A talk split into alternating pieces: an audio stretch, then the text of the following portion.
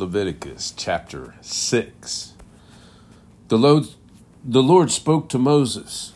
When someone sins and offends the Lord by deceiving his neighbor in regard to a deposit, a security, or a robbery, or defrauds his neighbor, or finds something lost and lies about it, or swears falsely about any of the sinful things a person may do, once he has sinned and acknowledged his guilt, he must return what he stole or defrauded, or the deposit entrusted to him, or the lost item he found, or anything else about which he swore falsely.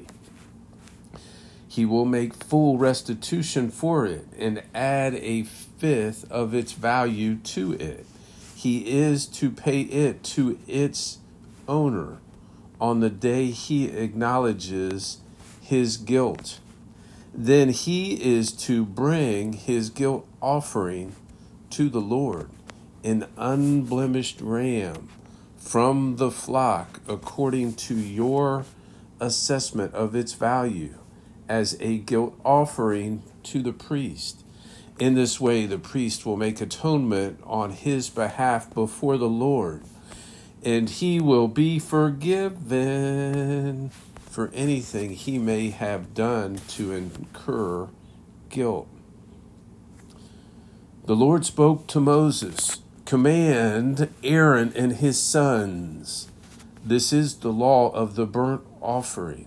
The burnt offering itself must remain on the altar's hearth all night until morning, while the fire of the altar is kept burning on it. The priest is to put on his linen robe and linen undergarments. He is to remove the ashes of the burnt offering the fire has consumed on the altar, and place them beside the altar. Then he will take off his garments, put on other clothes, and bring the ashes outside the camp to a ceremonially clean place. The fire on the altar is to be kept burning. It must not go out. Every morning the priest will burn wood on the fire. He is to arrange the burnt offering on the fire and burn the fat portions from the fellowship offerings on it. Fire must be kept burning on the altar continually. It must not go out. Now this is the law of the grain offering. Aaron's sons will present it before the Lord in front of the altar. The priest is to remove a handful of fine flour and olive oil from the grain offering, with all the frankincense that is on the offering, and burn its memorial portion on the altar as a pleasing aroma to the Lord. Aaron and his sons may eat the rest of it. It is to be eaten in the form of unleavened bread in a holy place. They are to eat it in the courtyard of the tent of meeting. It must not be baked with yeast. I have assigned it as a portion from my fire offerings. It is especially holy, like the sin offering and the guilt offering. Any male among Aaron's descendants may eat it. It is a permanent portion throughout your generations from the fire offerings to the Lord. Anything that touches the offerings will become holy." The Lord spoke to Moses, "This is the offering that Aaron and his sons are to present to the Lord on the day that he is anointed: two quarts of fine flour as a regular grain offering, half of it in the morning and half in the evening. It is to be prepared with oil on a griddle. You are to bring it well kneaded. You are to present it as a grain offering of baked pieces, a pleasing aroma to the Lord.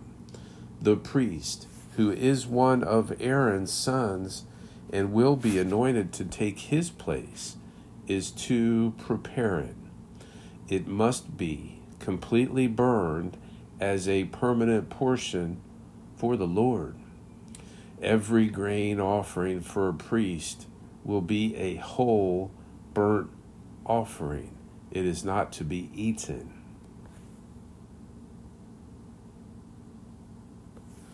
The Lord spoke to Moses, "Tell Aaron and his sons, this is the law of the sin offering.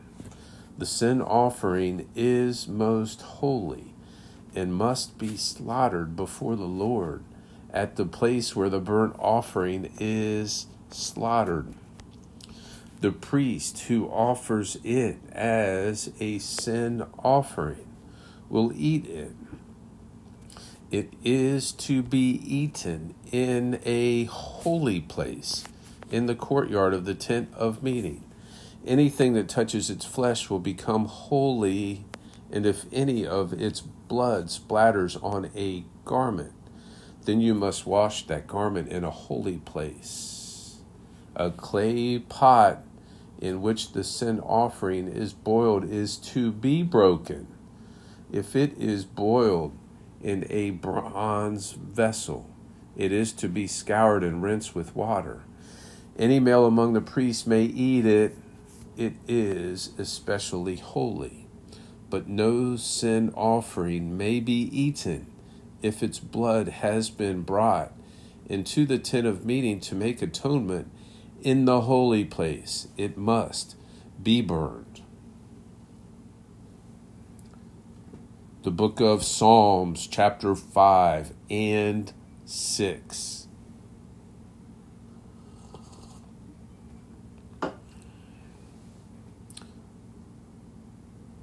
The book of Psalm, chapters five and six.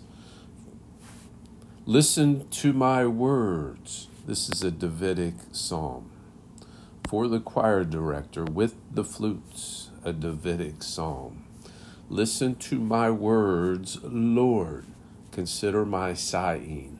Pay attention to the sound of my cry, my King and my God, for I pray to you. At daybreak, Lord, you hear my voice. At daybreak, I plead my case to you and watch expectantly. For you are not a God who delights in wickedness. Evil cannot dwell with you. The boastful cannot stand in your presence. You hate evildoers. You hate all evildoers. You destroy those who t- Tell lies. The Lord abhors a man of bloodshed and treachery, but I enter your house by the abundance of your faithful love. I bow down toward your holy temple in reverential awe of you. Lord, lead me in your righteousness because of my adversaries. Make your way straight before me, for there is nothing reliable in what they say. Destruction is within them. Their throat is an open grave. They flatter with their tongues. Punish them, God. Let them fall by their own schemes. Drive them out because of their many crimes, for they rebel against you. But let all who take refuge in you rejoice. Let them shout for joy forever. May you shelter them. and may those who love your name boast about you. For you, Lord, bless the righteous one. You surround him with favor like a shield. Psalm six. For the choir director with stringed instruments according to Sheminith, a Davidic psalm. Lord, do not rebuke me in your anger. Do not discipline me in your wrath. Be gracious to me, Lord, for I am weak. Heal me, Lord, for my bones are shaking. My whole being is shaken with terror. And you, Lord, for how long? Turn, Lord, rescue me. Save me because of your faithful love. For there is no remembrance of you in death. Who can thank you in Sheol? I am weary from my groaning. With my tears I dampen my pillow and drench my bed every night. My eyes are swollen from grief. They grow old because of all my enemies. Depart from me, all evildoers, for the Lord has heard the sound of my weeping. The Lord has heard my plea for help. The Lord accepts my prayer. All my enemies will be ashamed and shake with terror. They will turn back and suddenly be disgraced. Proverbs chapter twenty-one. Proverbs chapter twenty-one. A king's heart, a king's heart is like, a king's heart is like streams of water in the Lord's hand. He directs it wherever he chooses. All a man's ways seem right to him, but the Lord evaluates the motives.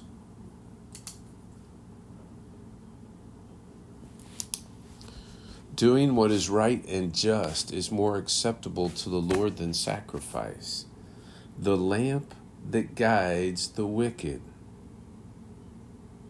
Haughty eyes and an arrogant heart is sin. The plans of the diligent certainly lead to profit, but anyone who is reckless certainly becomes poor. Making a misfortune through a lying tongue is a vanishing mist, a pursuit of death. The violence of the wicked sweeps them away because they refuse to act justly. A guilty man's conduct is crooked, but the behavior of the innocent is upright.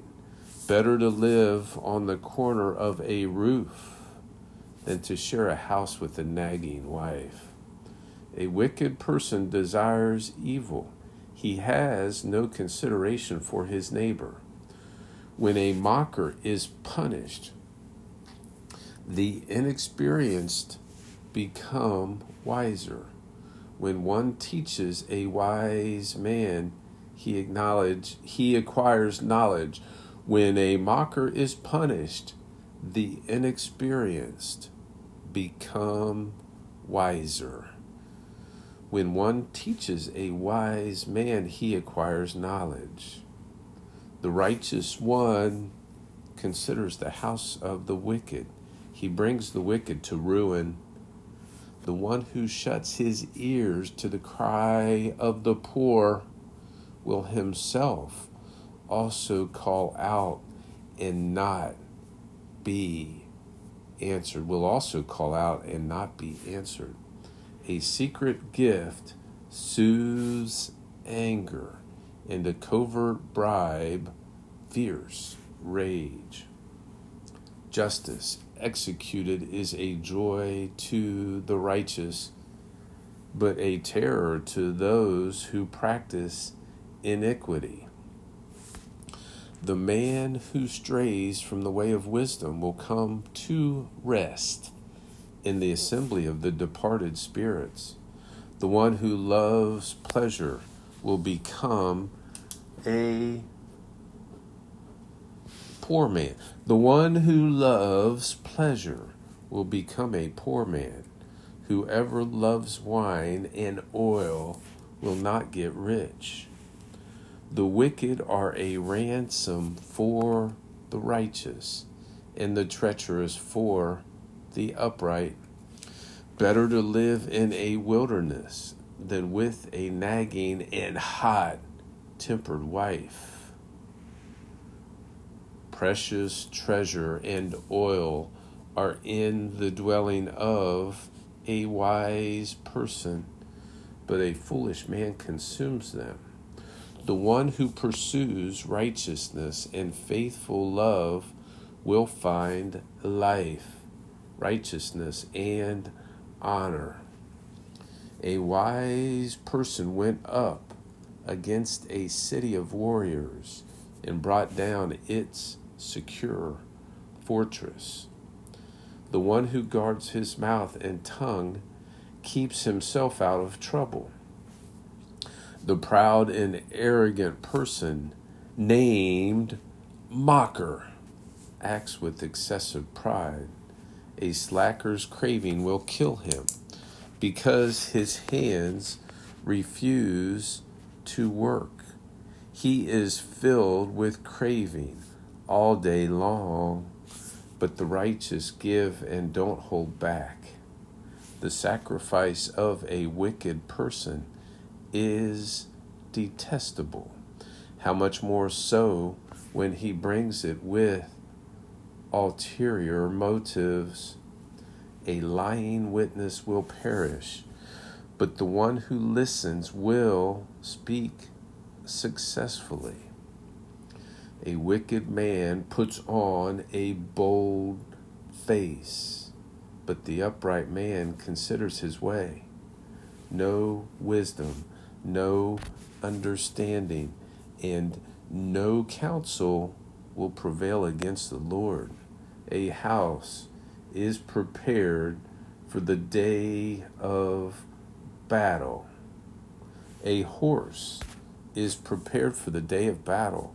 A horse, a horse, a horse, a horse is prepared for the day of battle, but victory comes from the Lord. But victory comes from the Lord. Colossians, Colossians chapter four.